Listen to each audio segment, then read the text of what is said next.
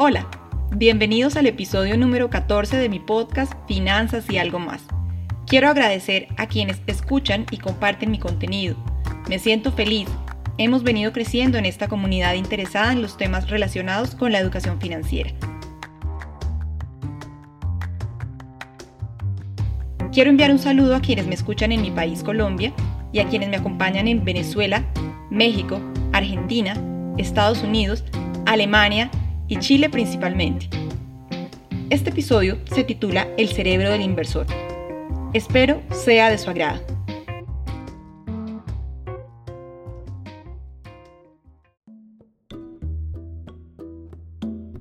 Si te has preguntado por qué algunas veces compras ese café de Starbucks que te cuesta el doble, o por qué compras acciones en el precio más alto y sales corriendo del mercado despavorido cuando han caído, este episodio es para ti. Mi invitado para hoy es el doctor Pedro Bermejo, neurólogo del Hospital Universitario Puerta de Hierro en la ciudad de Madrid, España. Doctor en neurociencia, máster en neurociencia y biología del comportamiento. Presidente durante casi nueve años de la Asociación Española de Neuroeconomía. Autor de varios libros, entre ellos el que acabo de leer, El cerebro del inversor. Doctor Bermejo, bienvenido a Finanzas y algo más. ¿Cómo está? Pues todo bien, muchas gracias por la invitación. Bueno, doctor, gracias por estar con nosotros. Una de las cosas que quisiera conversar hoy con usted es todo lo que está sucediendo en estos últimos días por las razones que conocemos en las bolsas, esas caídas tan estrepitosas, esas variaciones de precio al alza. Y yo quisiera preguntarle desde su punto de vista profesional y desde su fuerte que es la neuroeconomía, primero, que nos cuente brevemente qué es la neuroeconomía y segundo, ¿Qué es lo que le pasa a los inversores en su mente en estos momentos tan complejos? Bueno, pues la neuroeconomía realmente es la parte de la neurociencia que se encarga de estudiar cómo los seres humanos tomamos decisiones, decisiones en general, pero bueno, fundamentalmente decisiones económicas, que quizás sea pues una de las partes más importantes ¿no? de nuestro día a día.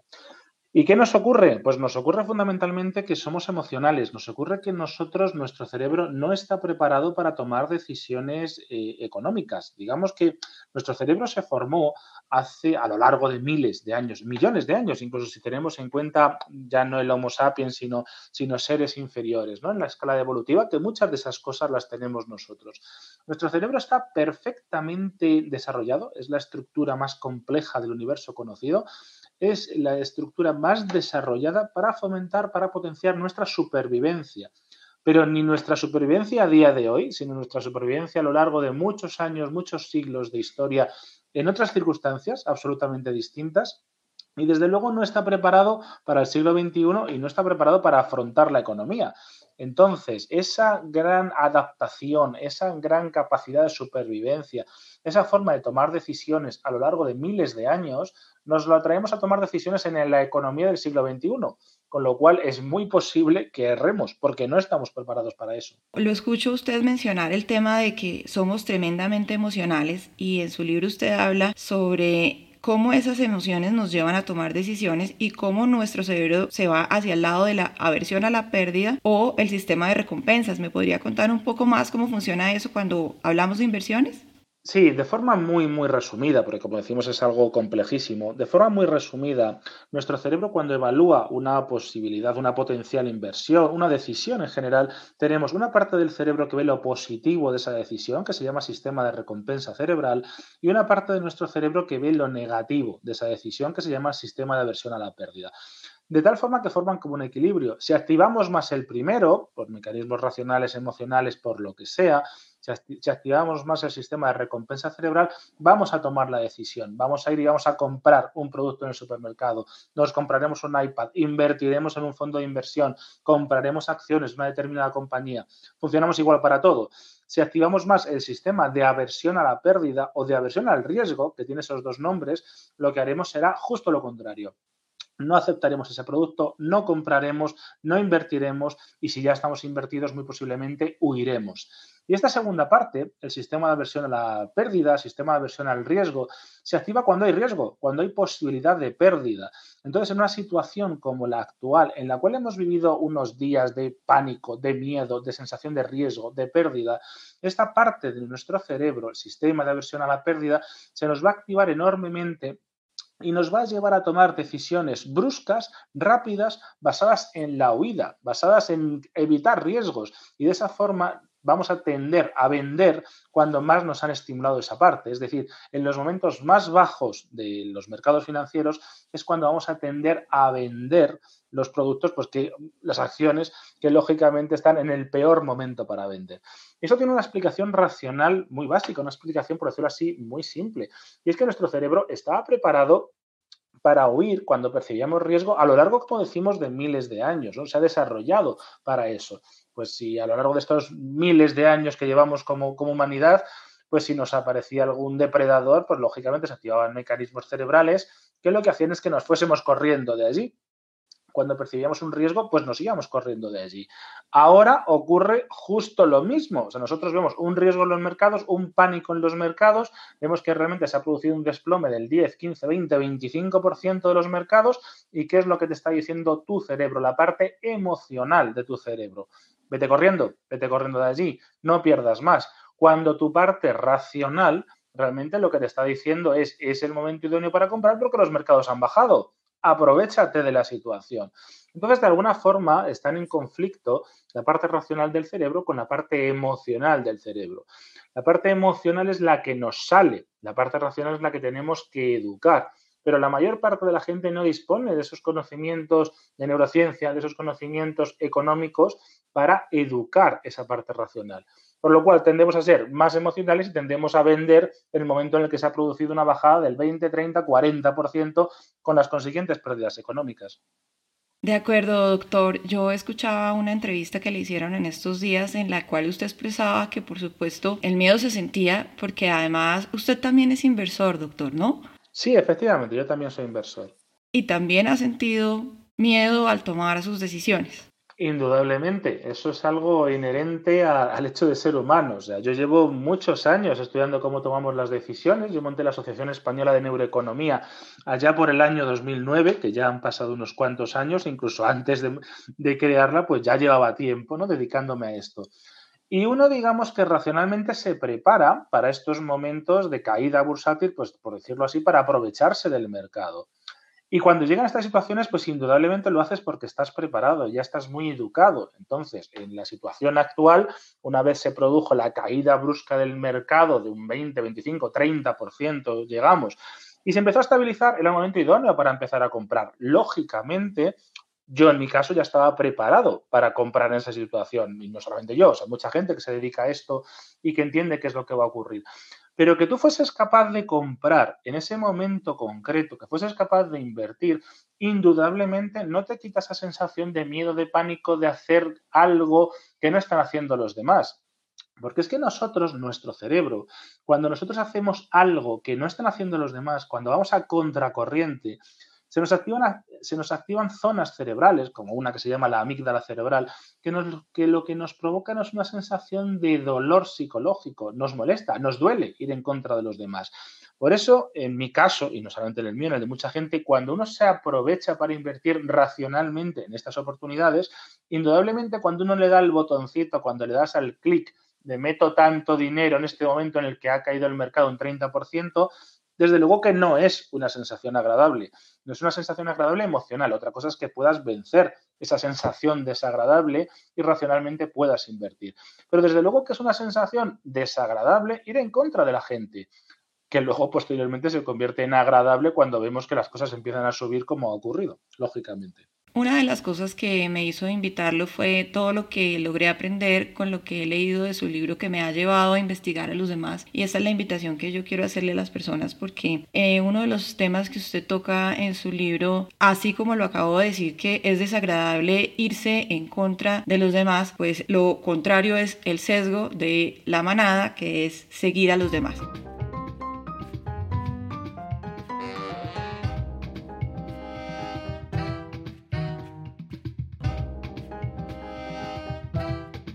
Textos usted habla de más de 400 sesgos diferentes. ¿Usted podría contarme cuáles son los que considera más importante que realmente un inversor debería considerar y para que se motiven y vayan y busquen ese libro tan especial?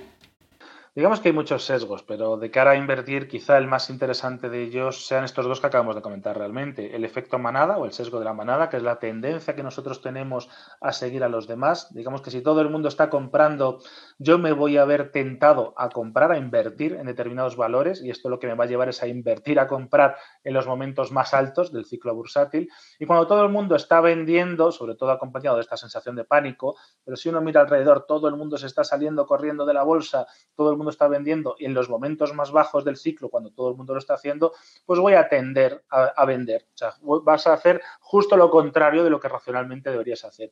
Es el efecto manada el efecto de aversión a la pérdida, de aversión al riesgo. Cuando vemos pánico, cuando vemos pánico, cuando tenemos pánico se nos activan una serie de estructuras cerebrales relacionadas con sistemas autonómicos para tomar decisiones automáticas, para huir del riesgo, que nos van a llevar a vender directamente. Nos vamos a quitar del medio todo lo que queda, todo lo que tengamos, que también te va a llevar a vender en esos peores momentos. Hay muchos más. Uno de ellos que a lo mejor merece la pena comentar es el efecto anclaje. El efecto anclaje es cuando nosotros nos anclamos a determinados precios concretos de las acciones. Digamos que si yo compro las acciones de determinada compañía a 10 eh, euros, dólares, lo que queramos, yo compro las acciones a 10 y luego por cualquier motivo, mm, porque a lo mejor la compañía está pasando un mal momento, por lo que sea, en lugar de 10 van a valer 7, de forma emocional vamos a tender a pensar que esas acciones están baratas, cuando a lo mejor en 10 estaban baratas porque valía mucho más la compañía y en 7 está en caras, pues porque la compañía está a punto de quebrar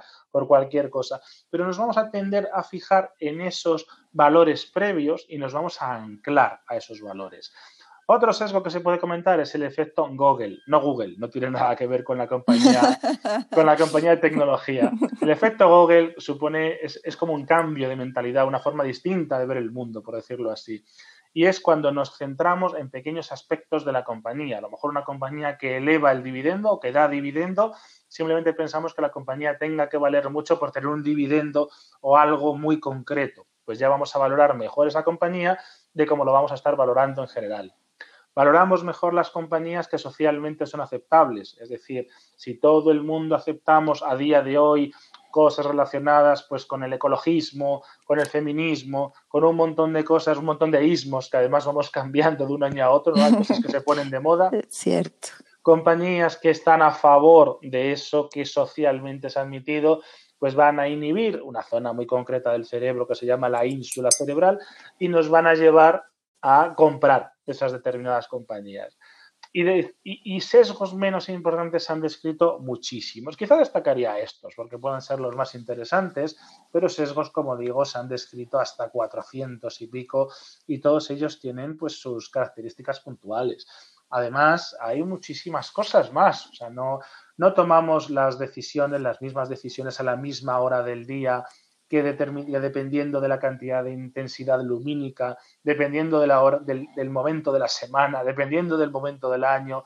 Y hay muchísimos factores externos e internos nuestros, nuestras hormonas varían constantemente, que van a hacer que tomemos decisiones que a lo mejor no son las mejores en un momento concreto y nos están llevando a tomar decisiones erróneas, pues a lo mejor porque un día concreto de la semana tengamos más testosterona o haya más o menos sol. O sea, todo eso también lo relacionamos. Eso estaba yo pensando también respecto de cómo muchas personas se abalanzaron en los mercados a comprar acciones de aerolíneas solo porque Warren Buffett compraba. Y eso tiene mucho con el efecto halo, ¿verdad, doctor? Efectivamente, ese es otro de los efectos también muy interesantes. Ese es el efecto halo. El efecto halo lo que consiste es en transmitir eh, la positividad o negatividad que destaca en una persona concreta a las acciones que hace esa persona. Eso se entiende muy bien, quizás, quizás incluso se entiende mejor en marketing y de ahí podríamos pasar a la economía. Digamos que si una persona que claramente destaca por algo muy positivo, pues no lo sé, mm, David Beckham, todo el mundo lo conoce a David Beckham, pues una persona guapa, atractiva, millonario, que ha triunfado en su trabajo, o sea, una gran cantidad de cosas positivas. Todos queremos ser David Beckham en la vida. Pues una persona con muchas características positivas, pues si esa persona te anuncia unas zapatillas deportivas, una cuchilla de afeitar, un lo que queramos, nosotros inconscientemente lo que vamos a hacer es que vamos a transmitir toda la positividad de esa persona hacia el producto que está anunciando en concreto. Y vamos a percibir esas zapatillas de correr, esa maquinilla de afeitar, ese lo que queramos como mejor de lo que es en realidad, simplemente por un aspecto emocional. Entonces, con Warren Buffett nos pasa lo mismo. Con Warren Buffett, y si en vez de ser Warren Buffett fuese Bill Gates o fuese otra persona con características similares, nos ocurriría lo mismo toda esa positividad que nosotros sabemos que tiene eh, Warren Buffett en el mundo de la inversión, si Warren Buffett dice que va a invertir en aerolíneas, pues todo el mundo va a ver esas acciones de las aerolíneas mejor de lo que son en realidad. Y la gente habitualmente no piensa que Warren Buffett compró las compañías esas acciones de las compañías aerolíneas a otro precio o justo la semana pasada que fue cuando bajaron y ahora ya acaban de subir y todo el mundo las compra a precios mayores ese es el efecto halo, que desde luego es otro de los efectos pues, más interesantes en economía. Doctor, yo le escuchaba decir que nosotros tomamos a veces decisiones pensando que el dividendo de la compañía, porque escuchamos, porque creímos, pero no nos informamos bien. Respecto de eso, sé que para usted es importante el papel de contar con un buen asesor, porque en usted tiene efectos poder contar con alguien más. ¿Me podría contar un poco más sobre eso? Sí, vamos a ver. Eh, nosotros eh, tenemos que intentar ser lo más racionales posibles a la hora de tomar las decisiones económicas. Claro, eh, tenemos una una gran cantidad de sesgos, una gran cantidad de problemas a la hora de tomar estas decisiones. Y hay varios trucos para intentar que esas decisiones sean menos emocionales y más racionales. Por ejemplo, tener más tiempo para tomar las decisiones, tener más información para tomar las decisiones, y quitarnos esa emocionalidad. Nosotros tenemos una emocionalidad enorme hacia nuestro dinero, tenemos un vínculo emocional enorme. O sea, para mí el dinero no son ni números ni papeles. Para mí es la universidad donde van a ir a mis hijos, tener un buen seguro eh, económico, tener una buena jubilación, tener calidad de vida. Entonces, la emocionalidad que yo tengo con mi dinero es enorme porque no son solo números, no son solo dinero, son otras cosas más. Una persona externa, un asesor que me conozca, pero que no es su dinero, pero que sí que me conozca, eso es fundamental, no va a tener ese vínculo emocional tan grande con, mi dinero, lógicamente. Y lógicamente, pues él se estará también jugando parte de su salario y otras historias. Pero desde luego no va a tener ese vínculo tan grande emocional con mi dinero. Y me va a poder recomendar de una forma eh, menos emocional y más racional. Que indudablemente no quiere decir que esta persona no se pueda equivocar. Por supuesto que se puede equivocar. Pero desde luego esa emoción que yo tengo va a conseguir disminuirla de una forma muy llamativa.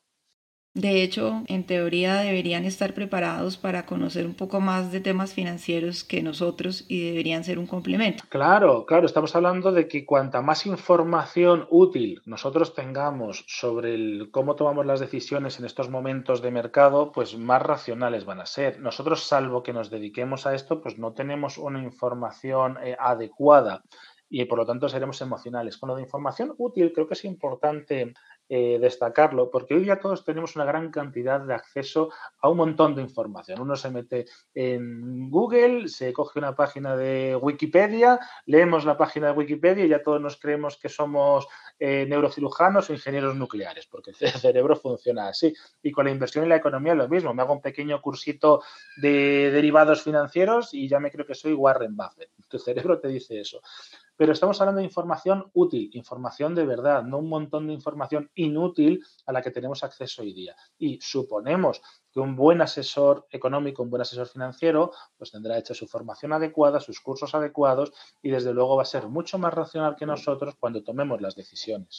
Bueno, eso puede ser una invitación a que las personas también evalúen el currículo de quien los vaya a asesorar. Doctor, yo escuchaba en sus entrevistas sobre cómo toman decisiones los hombres y cómo toman decisiones las mujeres. Hay características cerebrales diferentes en cada uno de los dos que los hacen comportarse al uno más agresivo y a la otra más pasiva y más aversa al riesgo. ¿Por qué sucede esto? Bueno, este es un tema que cada día es más polémico y cada vez podemos hablar menos de él porque cada vez eh, hay que tener más cuidado con todo esto. Pero bueno, sí que es cierto que tenemos diferencias cerebrales eh, que, bueno, son, son sutiles entre los hombres y, las mujeres, pero sí que es verdad que la testosterona, que es una de las hormonas que claramente nos diferencia, ¿no? Hombres y mujeres, la testosterona también tiene su papel a nivel cerebral. La testosterona no es solamente una hormona pues que se dirige hacia los genitales o se dirige hacia, hacia otros aspectos físicos, ¿no? Más claros, sino también tiene su papel a nivel cerebral. Cuanto más testosterona tengamos, más agresivos, más impulsivos vamos a hacer, vamos a ser. De hecho, hay algún estudio concreto realizado en Inglaterra hace ya unos cuantos años que lo que hacía es que medía la, la cantidad que nosotros tenemos de testosterona a primera hora de la mañana. Este es un estudio que se hacía en brokers y se veía cuál era el comportamiento de esos brokers a lo largo del día. Cuanta más cantidad de testosterona tenían, más agresivos eran en la toma de decisiones, más veces compraban, más veces vendían, de media más veces más dinero ganaban a lo largo de esos días, pero también se arruinaban más veces. Es decir, que eran mucho más agresivos para lo bueno y para lo malo cuánta más testosterona tenían. Claro, las diferencias cerebrales entre hombres y mujeres en cuanto a la testosterona son claras y palpables. los varones tenemos más testosterona que las mujeres. Y eso se ha relacionado en pequeñas diferencias a la hora de invertir. aquí hay que, hay que recordar que no estamos hablando del todo o nada, ¿no? sino que somos como campanas de Gauss, hay una gran variabilidad y los extremos se tocan. Digamos que los hombres en términos generales somos más agresivos, sobre todo cuantos más jóvenes somos, sobre todo gente, gente más adolescente, más joven en esos primeros momentos de la vida, que por suerte no hay mucho dinero todavía para invertir, ahí somos más agresivos tomando las decisiones, asumimos mejor los riesgos. Las mujeres, por el contrario, serían, en este caso, serían más racionales, serían menos impulsivas y para lo bueno y para lo malo. aquí no hay ni el mal ni el bien absoluto. Digamos que en un momento alcista muy rápido en el que todo sube muy rápido en el mercado, quizá los hombres puedan conseguir mejores beneficios porque van a jugársela más, van a arriesgarse más y van a tener mejores beneficios, pero a largo plazo, con todas esas subidas, todas esas bajadas, se ve que las mujeres tienen mejores resultados porque evitan entrar, salir tantas veces de los mercados financieros, se piensan mucho más las cosas y son más racionales a largo plazo. Por lo tanto, de forma muy global, muy resumida y también con muchas críticas, ¿no? porque como digo, los, los extremos se tocan, es cierto que en momentos iniciales, momentos de subida muy rápida para arriesgarse, funcionaría mejor el cerebro masculino y para largo plazo, para valorar fondos de inversión a años vista, funcionaría mejor el cerebro femenino. Yo, mm, si queremos hablar más, yo tengo una asesora, no una asesora. Ajá, perfecto, claro, una asesora. Sí, creo que somos un poco más proyectadas a largo plazo para poder encontrar un buen resultado para nuestros clientes. Sí, suele suceder de esa manera. Eh,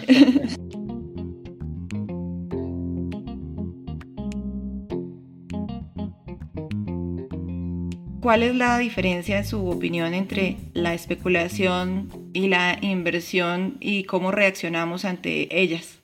Bueno, yo creo que son términos que a nosotros nos gusta jugar realmente con las definiciones. Yo creo que un, un especulador, o bueno, digamos que un, un inversor es un especulador al que no le han salido bien las cosas, por decirlo así. Es la mejor definición que he escuchado en mucho tiempo. Claro, vamos a ver, yo creo que nosotros, ¿no? sobre todo cuando empezamos, ya quizá con el paso de, los años uno va cambiando, pero todo yo incluso, ¿eh? en el momento en el que uno se mete en, el, en, el, en la bolsa, ¿no? pues todo eso que, de que le dicen que a lo mejor un beneficio del 5 o 6% anual sería estupendo, pues todos pensamos que es, es estupendo para los inversores, pero de que si hay movimientos en el que yo invierto esta semana y la semana que viene lo saco en la empresa que sea con un 40% de rentabilidad, como hacen ciertos especuladores, pues qué mejor que eso, ¿no? Y todos los queremos, todos queremos especular, ganar una gran cantidad de dinero a corto plazo y, eh, claro, es el sueño yo creo de todos, ¿no? Ganar el dinero sin trabajar y a muy corto plazo.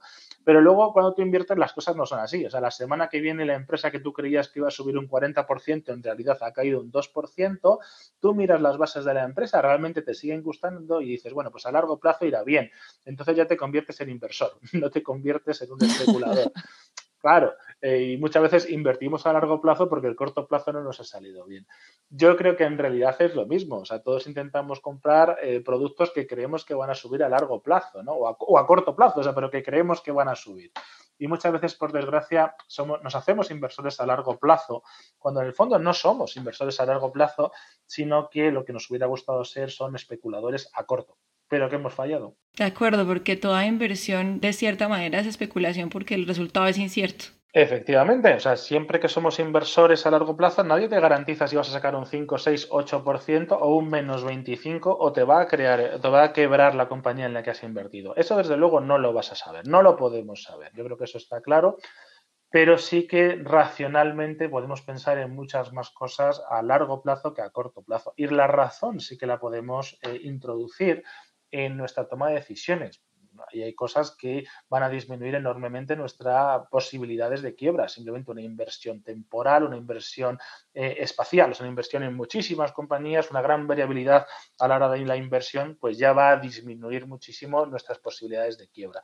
Pero en el fondo a todos nos gustaría eh, invertir una gran cantidad de nuestros ahorros en una compañía concreta, que esa compañía la semana que viene hubiese, se hubiese disparado un 40-50%, tuviésemos muchísimos beneficios y fuésemos grandes especuladores de éxito. A todos nos gustaría, pero muy pocos lo consiguen. Y el que lo consigue posiblemente sea de casualidad o porque tiene inversión porque tiene información privilegiada. ¿Usted cree que los grandes especuladores, o como le dicen algunos, los crack bursátiles estilo Messi, pero de la bolsa, en cierta medida pueden contar con el azar a su favor cuando toman decisiones? Bueno, eh, yo creo que muchas decisiones al azar realmente ha sido el inicio de cracks bursátiles. Mm, yo creo que los cracks bursátiles eh, en, en, general pues pueden tomar decisiones, pueden ser más racionales a la hora de tomar las decisiones. Y el azar, desde luego, pues tiene muchísimo que ver. Yo creo que todos nos equivocamos, yo creo que todos nos equivocamos. Y el hecho de tener una buena formación, seguir bien las decisiones racionales, lo que va a hacer es que te equivoques menos veces y que el azar juegue más en tu favor. Pero desde luego, una carrera a largo plazo eh, no se puede sustentar en el azar. Nosotros podemos decir pues, que a lo mejor Warren Buffett ha tenido azar, ha tenido mucha suerte en determinadas circunstancias, pero en otras circunstancias, desde luego, no las ha tenido. Estamos hablando de un inversor, de un inversor que lleva invirtiendo, no sé si son 60 o 70 años, una gran cantidad de años, en el que habrá tenido suerte algunas veces, pero otras veces no habrá tenido suerte. Pero si se consigue formar, si consigue hacer bien las cosas y tiene suerte en el 60% de las ocasiones y, y menos suerte en el 40% restante, eso hecho durante muchas veces a lo largo de 70 años, pues le convertirá en millonario. Entonces yo creo que el hecho de ser crack, de ser un crack bursátil, por utilizar esa palabra que a mí realmente no me gusta, porque uno no es un crack, eso parece que uno nace como un crack, ¿no? Lo que hay que hacer es formarse, tener mucha paciencia, tener unas bases claras de inversión y esperar y aprender de tus propios errores. Eso llevado a largo plazo, si tú aumentas las posibilidades de acertar, pues con el paso de los años, desde luego, serán más que las veces que pierdes y por lo tanto poco a poco pues irás incrementando muchísimo tus posibilidades de éxito. De acuerdo, sí. La pregunta se la hacía es porque eso es lo que nos venden y eso es lo que nos dicen, que han sido buenísimos y les ha ido divinamente y que la suerte les acompaña. Era como entender un poco qué es lo que sucede. ¿Qué opina usted de los nuevos modelos computacionales para toma de decisiones de inversión que tratan como de reemplazar en cierta manera el papel de los asesores y le venden a los clientes ahora que es mejor entregar sus dineros para que los algoritmos inviertan de mejor manera por ellos. Bueno, yo creo que es una información complementaria que por supuesto dan y en algunas ocasiones sí que pueden ser mejores que los asesores y en otra gran cantidad de ocasiones pues peores que los asesores. ¿no? Yo creo que simplemente es una herramienta complementaria que tiene la parte, una parte buena y es que la parte buena es que nosotros de entrada lo vamos a poder dejar fijadas las órdenes y nos vamos a olvidar totalmente de las emociones que ocurren en los momentos de pánico. Pues si, si yo simplemente le digo que en un momento en el que haya bajado la bolsa un 10, 20, 30%,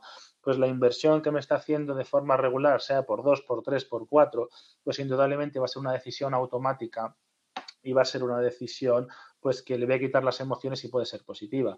Pero nunca te va a decir una computadora, un programa de inteligencia artificial, que en el fondo son eso, nunca te va a decir, mira, ahora es el momento en el que hay que cambiar de estrategia porque ha pasado A, B o C o este fondo va a ser mejor que este a largo plazo por alguna variable que no está estudiando el programa de inteligencia artificial.